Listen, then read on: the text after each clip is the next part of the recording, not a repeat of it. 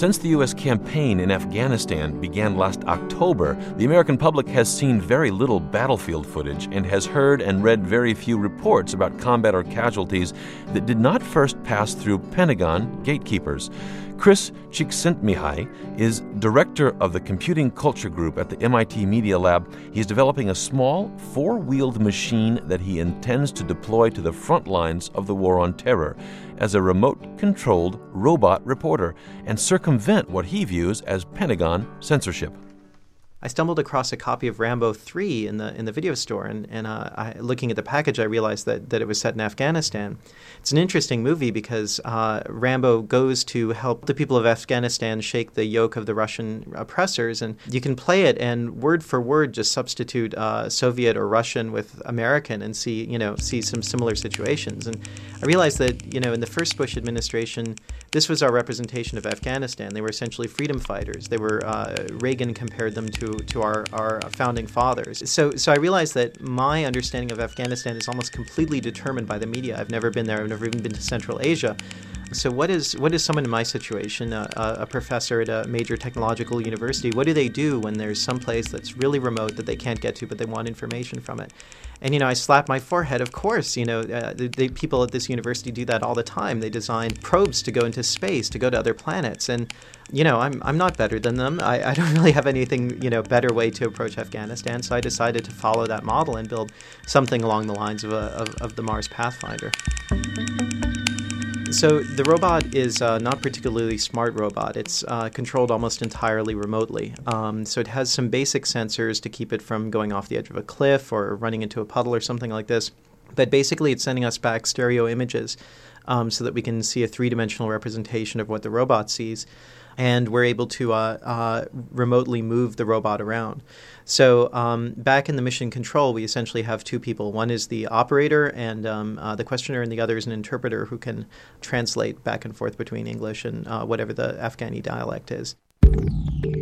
One of the main reasons we're doing this is because in the 1980s, the U.S. military started censoring press, not in terms of what they put out so much, but rather pre-censoring, limiting access in the battle zone. In World War II and in Vietnam, journalists had more or less free rein to travel anywhere in the battle zone. They would pass their information back through an official military press liaison who would make sure that the information wouldn't endanger anyone, but journalists were essentially able to see everything that happened.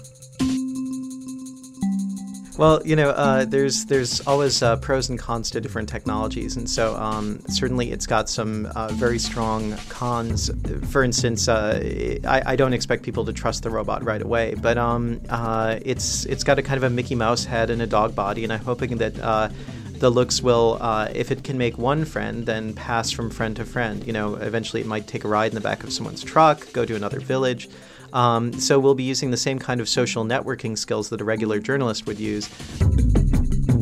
If I saw a robot like this coming towards me and had a rifle in my hands, you can bet that I would probably try to shoot it. So I don't really expect the robot to have the highest survivability rate, but because it's so cheap to build, we're thinking of it as not exactly expendable, but certainly it could be sacrificed in the interest of the First Amendment.